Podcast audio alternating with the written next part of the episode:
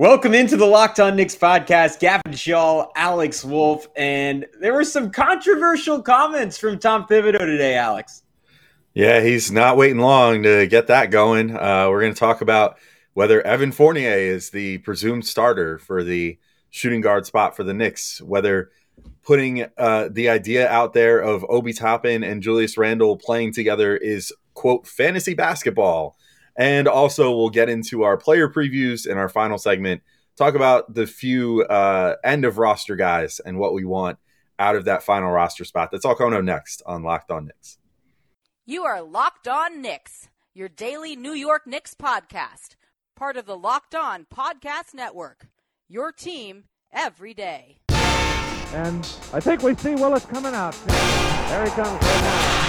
Starks without a five. Ewing for the win. Yes. Up, puck left. Now fires it. He's good. And he's fouled. It counts. And he is Anthony for three. Bang! That one goes down. This is all about back up off the glass. It's good. Oh, RJ Barrett. becomes infectious. Becomes infectious.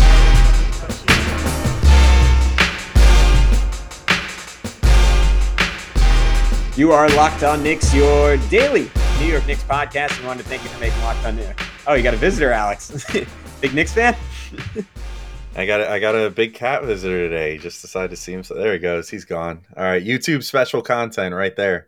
Yeah, well, that, that's why you got to listen on all platforms. We now are available on all platforms. If you're you're a big fan, like Alex's cats are, um, then You know what that uh, cat's name is? Is Obi too. Although it's not after Obi Toppin, it's after Obi Wan. But you know, Well, you got you got to tell him to stop playing fantasy basketball because he's not allowed to participate in the podcast. Maybe in fantasy world he could, but in the real world he can't. Um, and that is a great place for us to start. But first, I am Kevin Shaw, a play-by-play broadcaster. He is Alex Wolf, editor in chief of the Strickland, the greatest Knicks website out there in the whole wide world. You can check them out on all forms of social media at the Strict dot land and, and yeah tibbs uh tibbs talk today um there's some good stuff said there's some not so good stuff said um before we get into that obi toppin stuff the bigger thing to come out today was tibbs saying that evan fournier at least at this juncture was the presumptive favorite to start at shooting guard alex. And my first instinct a lot of other people's first instinct was well he's saying this so so quentin grimes quote unquote has to earn it. And then i thought about that a little bit longer and I was like, well, um, the only other situation I could think of in recent sports where a coach tried to do that when the younger player was, um, I'm not going to say obviously better, but I'll say obviously more complete and obviously a better fit in the starting lineup than the the older incubit was uh, the Jacksonville Jaguars a year ago, where they tried to make uh, Trevor Lawrence and Gardner Minshew compete for the starting job, and that was under the guidance of Urban Meyer, who is just about the worst head coach in recent NFL history, maybe the, the, the worst uh, coach in recent professional sports history. So, not a good precedent set by Tibbs if that is the incentive. The issue with Tom Thibodeau is I really believe he would do it. So, Alex, I'll, I'll just let you take it from there. I mean, there's no reason to believe he's not going to do it. It's really frustrating that he couldn't even give us a minute of hoping, you know, prior to just crushing everybody's dreams. But it almost feels like he's doing it out of spite at this point. Like, because of the comments that he makes, you know that he's in some way, shape, or form keeping up with the discourse around the team. Like last year, he seemed very, very upset at the general like blogging and podcasting and whatever community with his comments of like, well, you guys don't watch the games three times, blah, blah, blah, all this other crap. And, you know, it, I don't, I'm not saying that he's making this lineup decision out of spite, but I think that he definitely came out that strong and it, the next comment that we're going to talk about talk about in the next segment uh, is definitely. I mean, he he's got a very condescending way about him, and he's got a very like, "I'm right, you're wrong, and I know it" uh, mentality about him, and that kind of always shows through. It showed through with Elfrid Payton. It showed through with, uh, you know, Kemba Walker last year with Alec Burks. You know, with Evan Fournier to a degree last year. There was times where you could. I mean Evan did his job well, and you know he obviously he set the Knicks three point record. Uh, but you know, like there was there was a real case that Quentin Grimes was a better fit on the court, or even Immanuel Quickley for large swaths last season as potentially the starting shooting guard. Um, so yeah, I don't know. It, I wish I could say I was surprised, but I would I would be less surprised if you know Tibbs had his mind fully made up right now that Fournier was already going to be the starter after three seconds of training camp. Uh, more so than I would be, you know, like I just don't, I don't think that it's the case that he actually went into this with like a good faith competition uh, as the idea here. I think that he went into this with like thinking, no, like Fournier is going to start, and we're going to pretty much do. I mean, we got Brunson obviously, so he'll slot into that Kemba spot, but otherwise, why would we change up what we did last year? Everything went so well, you know. I just, at least in his mind, it did. So I don't know. It's frustrating to say the least, but I'm not surprised. I guess is is my main takeaway from that comment. Unfortunately, yeah, I um, Ian Begley in, in, in the piece he wrote today uh, suggested that it might not be true, or well, that's not that's not really what he said. He said there, there's essentially there's reason to hope that this is still very much an open battle, and the only I'm not even going to phrase it that way. I think the logic behind this is almost that uh, that Tibbs was presenting in this press conference is that uh, Evan Fournier is such a better shooter than Quentin Grimes that whatever gap exists between them defensively is not significant enough to warrant starting Grimes over Fournier. Um, but you look at the numbers that uh, doesn't really hold up. Grimes last year per 36 minutes shot 38% from three on 8.7 attempts per game. Evan Fournier shot 39% from three on 9.5 attempts per 36 minutes. Um, given that Grimes is a dramatically better defender, and honestly, in defense of Evan Fournier, this is a guy who has been a 20 plus point per game scorer um, in multiple NBA seasons.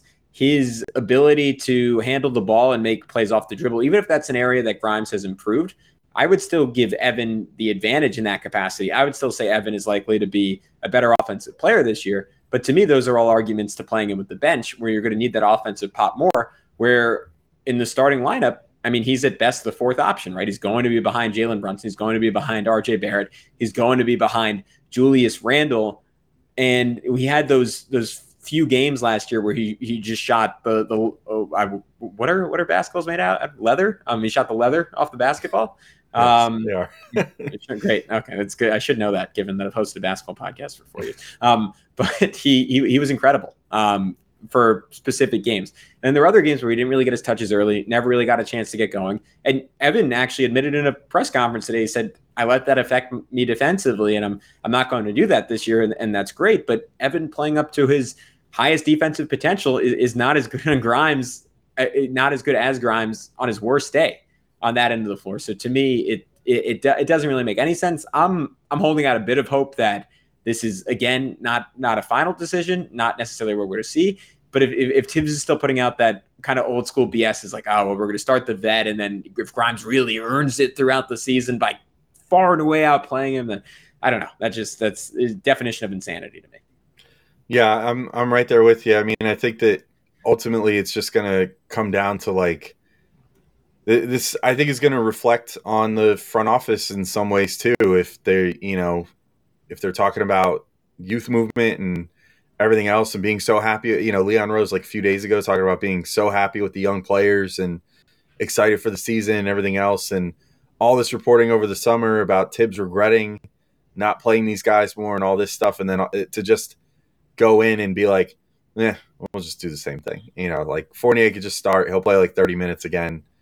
Grimes can work his way into the rotation exactly the same way he did as a rookie, even though he showed so much promise as a rookie and allegedly was the the sticking point or one of the main sticking points in potentially acquiring like a multi-time all-star uh i don't know. It just it, it would start the season off on a sour note to be honest. I'm not even saying that Tibbs has to start quentin grimes for that to be the case you know for for like some goodwill to be earned there. But it's just the and i mean again you know we can we could take a break in a second and get into a second comment but it's like the overall flippancy that he's showing towards any idea of change. And it's like, so why did they keep him then? You know, if they were obviously, they, sh- well, I can't even say obviously, they should have been, the front office should have been dissatisfied with his performance last year. Um, eh, you know, I, I don't think that he did a good job adjusting as the season went on. He sort of had like the bizarro version of the 20 to 21 season in some ways where he stuck to his guns and did all of his all of his hard-headed stuff but didn't have a player having an all NBA season to sort of bail him out of that and you know mask Tibbs's flaws as a coach and you know so now we go into this season and it's like all right well seems like you should probably do something different now and it seems like the plan is to mostly do things the same and I think that's the most disappointing part of this whole thing Yeah, no doubt. Um, you want to you want to tell us a little bit about maybe? I know one way I'd be happier: some more money in my life. How how can I make some money, Alex? Uh, well, money is always good, and that is where betonline.net comes in. Betonline.net is your number one source for football betting info this season and basketball, of course. Basketball's coming up. Find all the latest player developments, team matchups, news, podcasts, and in depth articles and analysis on every game you can find. And as always, BetOnline remains your continued source for all your sport wagering information with live betting and up to the minute scores for every sport out there. It's the fastest and easiest way to check out on all your favorite games and events, including MLB, MMA, boxing, and golf. And I think I mentioned this on our last show, but I'll mention it again. The Knicks, as of right now, uh, in the in the running for making the playoffs, uh, are actually, I don't know. You know, on our last show, I said, "Huh, maybe I believe in the Knicks after media day," and I would take the plus one fifty five for yes, the Knicks will make the playoffs. But you know what? Maybe I'll go minus one ninety. No, the Knicks will not make the playoffs if they're starting Evan Fournier and Tibbs is not willing to change what he's doing. So you decide. It's your your uh, choose your own adventure there as far as what you want to what you want to bet on. But definitely head to Bet Online to do so. Head to betonline.net or use your mobile device to learn more. Bet Online, where the game starts. All right, Gavin, we are moving to our next segment, and uh, we are going to be talking about another comment that Tibbs made. And I, I don't even have the full quote in front of me because it's not really that important. Uh, the the the money shot is there, which I will just say right now. He was asked about Obi Toppin playing with Julius Randle, if that's something that he would be more open to this season, and more or less said like, "Well, this isn't fantasy basketball, so you know I'm going to do what's going to make the team work the best." Blah blah blah. But this is a fantasy basketball. You can't just like pair guys together and just hope it works or whatever. Was more or less the gist of his quote. Um, yeah, I'm thoroughly uh, unimpressed with that reasoning because I I feel like it's just him sort of blatantly spitting in the face of advanced stats and stuff like that. That for the like 15 minutes that he's allowed Julius Randle and Obi Toppin to play together over Obi's first two years, Obi's actually done quite well, and the two of them have actually done quite well together including you know our much fabled season opener last year where they they got to play some minutes because Mitch was the only healthy true center on the roster at that moment and was working himself back into shape. Otherwise I'm fairly certain Tibbs would have just played Mitch for 48 minutes plus overtime. But considering Mitch like was getting winded and could only play like 30 minutes thanks to getting his conditioning back he was kind of forced to play Obi and Randle together and it worked great and they ran a bunch and they were you know Obi was getting down the floor and you know they're hitting each other with outlet passes and yada yada yada, and, and then Tibbs stopped playing them ever again uh, together. So, Gavin, just another thing. I mean, I, I, at risk of us beating the dead horse here, like, what do these comments say to you? Like, I, what do you? I guess maybe what do you think is more worrisome, the Fournier thing or the the Ob not getting minutes at the five thing? Because each one of those, or I guess you could say the four or five, just being in a small lineup, because both of these quotes and both of these statements by Tibbs are effectively him saying things aren't going to change. I'm still going to bury at least two of your favorite young players in Quentin Grimes and Obi Toppin. And that again is already ruffling my feathers one day in the training camp. Yeah, it's really really a pain Olympics. It's like yeah, you, you want you want your leg cut off, you want your arm cut off. Uh, which, which one are you feeling today? I'm like, I don't, I don't know. I, would like to like to walk around with all my limbs top Thibodeau if that's if that's okay. Um, I maybe the Fournier one slightly just because I I think I had a an expectation that Quinn Grimes, if, if nothing else, was going to be the starting two guard and he would be the one young guy who got minutes. I didn't really and I don't really expect Tibbs to consider changing his mind on this because as, as we've always we've always said the, the the core of his identity as a coach is that he will have a, a, a, penetrating point guard on offense and he will have rim protection on defense. And he doesn't think of Obi that way. He doesn't think of Julius that way. And it would require him uh, changing a lot about how the Knicks play defense. And I, I don't think I, I, if you're to have one of those two in there at center, you would go away from the drop scheme that he favors that Mitchell Robinson has, has gotten so good at. And you would do something a little bit closer, I think, to what the Minnesota Timberwolves did last season at points, which was uh, very, very aggressively blitzing the ball off of pick and rolls and, and playing just a, it, it, would be like the the NBA equivalent of an NFL team that just oh, kind of what Wink Martindale is doing on the Giants that just blitzes on every down. I don't know why I really have football in the mind. That's my second uh, NFL comparison. If not making one for four months, but that's neither here nor there. Um, and that worked for Minnesota for most of the year pretty well. Like they they were, um, I would say, largely outplaying their talent on defense, and then it, it kind of caught up to them in the playoffs, and and teams were, I mean, uh, Memphis was, was the team was able to really pick them apart. The difference is we're not saying play Randle and Obi for 40 minutes a game together. We're saying make it a look for I don't know, four to six to eight minutes a night, see how it does. And if, if, if it's sustainable and it, it's working well, you do that. But the whole point is to to get your best players on the floor. And I know uh, what, what Tibbs kept going back to today with that quote unquote fantasy basketball comment was like, it's not about individual statistics, it, it's about can the team win. And to some extent, I get, I, I think, I think I understand uh, as much as you can understand his mind. I, I, think I understand his mind and and where he's coming from. And it, it's it's his premise of like all you out there watching the game, you just want to see offense, you want to see fireworks. You're not taking into account that the only reason we were in some of these games the last two years is because we had an elite defense for all of 2021, and and again they had an elite defense post All Star break last year. That was the key. But I, I think that's underestimating again with some schematic flexibility that you could um, at least tread water defensively in, in the minutes with those guys, especially if you pair them with an Immanuel Quickley, a Quentin Grimes, and RJ Barrett, players that can fly around at the other spots and, and provide some rim protection at smaller positions. You could make that work. And, and to your point, Alex, offensively, it, it's a no brainer because you get so much more skill on the floor. And, and you you make Julius Randle's life dramatically easier, not having to play with, with a big that is always around the rim. Um, so I've gone on long enough, but to me, it, it, it's absurd to say out of hand, um, especially in the fashion that he does, that that this is impossible. It's only impossible if you're only willing to play one way, and that, that's that's basically what we've seen from Tom Thibodeau as the head coach of the Knicks so far.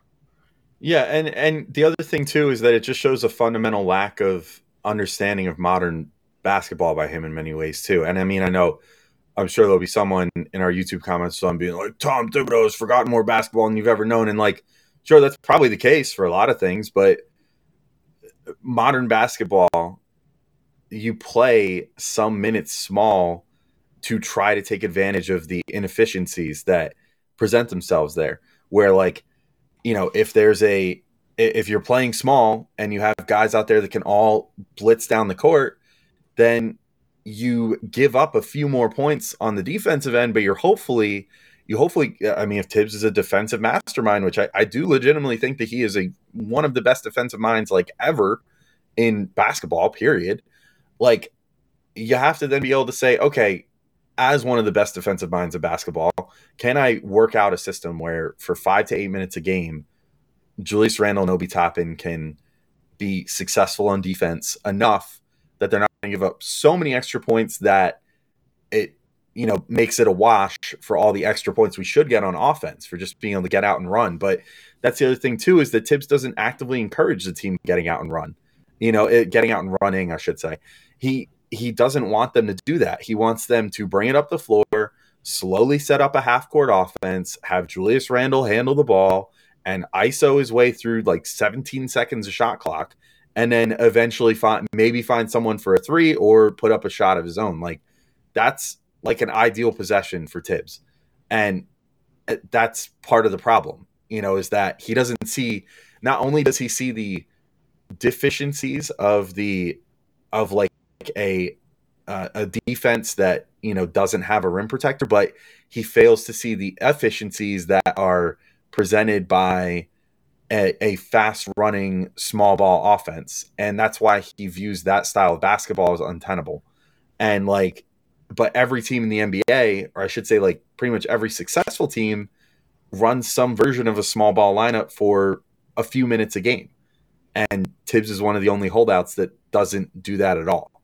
And so we'll, we'll see how that ultimately treats the Knicks this coming year. But much like we said with the Fournier thing, I think we already know the answer. It's going to treat them exactly the same because that's, you know, you keep doing the same thing over and over again, you're just going to get the same results. And starting effectively the same lineup, uh, except for having Brunson out there, who I guess, you know, definitely a defensive upgrade on Kemba, but maybe a wash with Burks.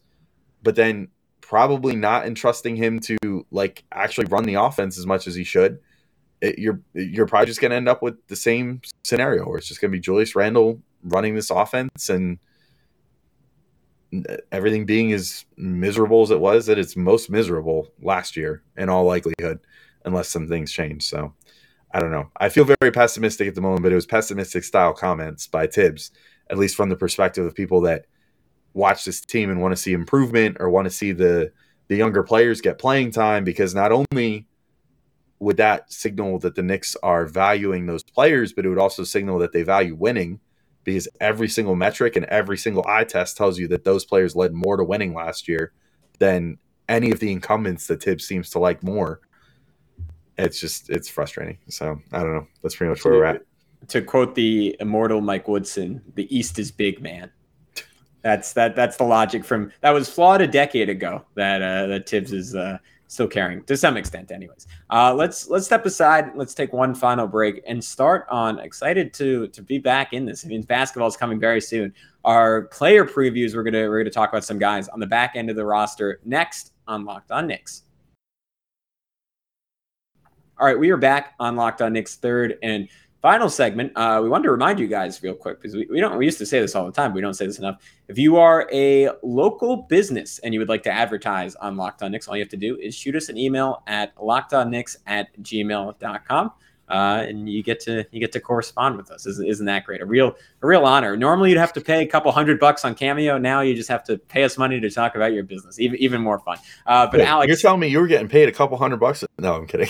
uh, I gotta I gotta go. I gotta go. Um, all right, uh, let's let, let's let's wrap this up with. Uh, uh, three guys I, I chose to focus on with apologies to uh, Jalen Harris and Daquan Jeffries. It's, it's purely purely my own bias and that I know less about those guys. But for this final spot on the roster, I chose to highlight. Um, you can mention you can throw Trevor Keels in here too. So let's let's just say four players. So the final spot on the roster: uh, Svi Mykhailiuk, Ryan Arcidiacono, and uh, Feron Hunt and Trevor Keels. So Alex, the way I want to look at this, we can we can talk about all these guys. They all sort of have their pros and cons, but what kind of player, like like what mold of player, what archetype do you want on the back end of the Knicks roster?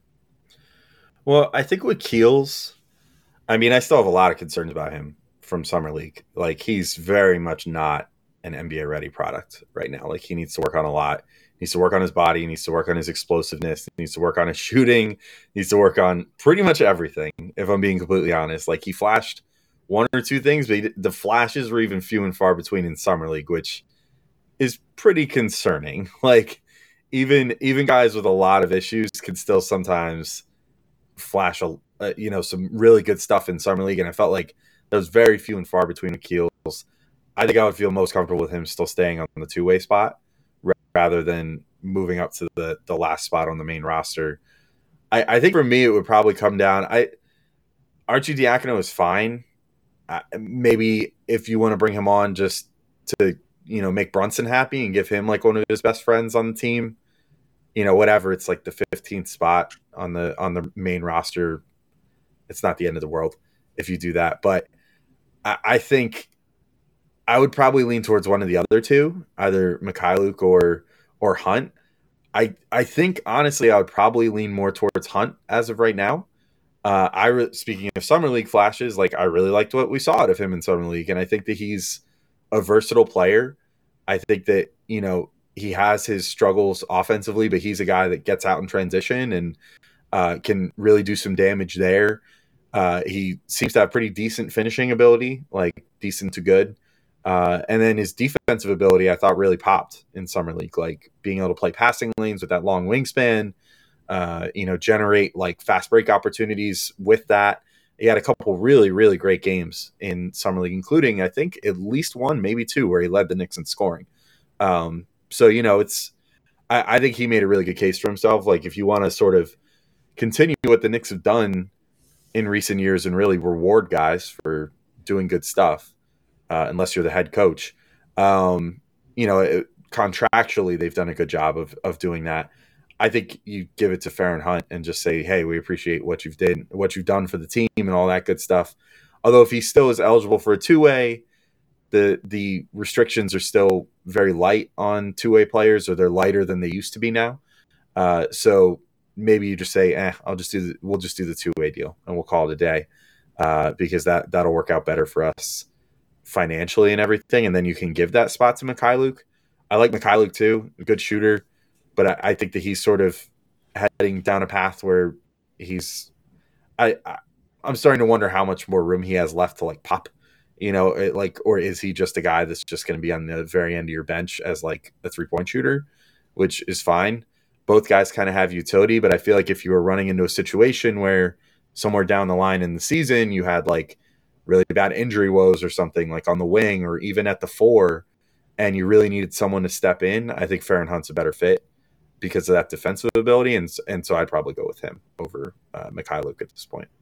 Yeah, I've I've similar logic. He, he's just a little bit more exciting to me. I mean, look, look, Mykhailiuk is is far and away the most proven NBA player out of this group. The guy has played. Uh, let me let me count him real quick. Uh, one, two, three, four full seasons of of NBA basketball, which is is, is more than more than any of these guys could say, and, and is pretty consistently um, throughout those years. I mean, look, 42 games, 56 games, 66 games, 56 games. He, he, has been a rotation player that whole time. Um, he had a monster season for Detroit that I think I think has kept him in the NBA these last two years in in 2019 20, um, where he shot 40% from three, taking five of them per game. Uh, last season for the Toronto Raptors, averaged 13 minutes per game over 56 games and five starts with the Raps. I don't know why, in my mind, I've always thought of him as a smaller guy, but he is six eight. Uh, maybe part of that is he's he's essentially a T Rex. He only has a six five wingspan, which is, is one of the one of the larger negative wingspans I've seen in the NBA. Um, he's 39% from the field last year, just 31% from three. So last season, the, the shooting was more uh, theoretical than practical. While Feron Hunt, um, I'm in the same camp as you, Alex. He really, really impressed me in summer league. Uh, looked a step above everyone else athletically. The question to me is how much does that athleticism advantage translate to um, the NBA when from a skill perspective? He's someone who I think still has a lot of work and a lot of developing to do. The jump shot uh, certainly looked better to me in summer league even if it was pretty slow and his form wasn't picturesque than it did um, from the or at least like what I'd heard about it or like the few times we saw him shoot in the regular season last year. But I'm, I'm with you. Um you already you obviously have Evan Fournier you have Quentin Grimes to be your shooters. To me, Hunt is kind of a more unique type of player where, where maybe like Cam Reddish or, or some to some extent RJ Barrett are the players in that mold. But the Knicks really are at a dearth of just long, hyper athletic wings, which is why you and I were, were very into someone like Tari Eason or Dyson Daniels for the Knicks in the draft. Not that Hunt is that caliber of talent, but he prevent he presents, excuse me, some of that same athleticism with a whole lot of height uh, that to me is really interesting. And and if I'm if I'm looking at one of those guys as, as sort of like the developmental project to invest in, I, I think it's pretty clearly Hunt. Yeah, I, I, think that's basically where I fall too. I, I do think though, depending on Hunt's availability, uh, as far as being able to be on a two way deal, uh, that you could maybe have your cake and eat it too. Keep that shooting of yeah. Mykhailiuk on the roster and, and then just sign Hunt to the other two way. The other thing that I would present though is that I would still, I mean, even though he also had a shaky summer league, I would maybe be more inclined to sign Montero to the hmm. second two way deal. Jean Montero or Jan Montero, sorry, uh, is how I believe it's actually pronounced, but uh, sign him to the to the second two way deal just because like he's a rookie and is super young, and it would be more intriguing to throw him in Westchester and see what he can do than Hunt uh, which Hunt you could still move down to Westchester for bits, but also you just keep him with the main roster more. I'm sure he's a great player to have in practice. Like to yeah. have a guy that's that rangy and that multi-talented, you know, defending guys, I, I think is probably a, about as good of a practice. Like you could reasonably put the, you know, put whatever the opposing, you know, penny on him at practice and be like, all right, Feron, like we know you're not him, but like pretend to be like Kawhi Leonard for a couple minutes on defense or something. Like, and you're not going to get like hundred percent of that from him, but you'll at least get a little bit of like of like a like like the pink copy if you if you got like a receipt, you know what I mean? Like the Yeah. the uh the carbon copy that comes from it. Uh, you know, it's not going to quite be the same thing, a little faded, but you know, you can get the idea of like a long rangey defender in practice. Whereas Mykhailiuk, if you just need to have a shooter in practice, you've already got a bunch of those guys already on the team uh, that can shoot the ball like crazy. So, yeah, I, I more I talk about it, the more I think I think Hunt's the play to me. Mykhailiuk is fine, and I, I think he's a good shooter, but I just don't think he offers like anything else, and he has very little untapped potential to me at this point.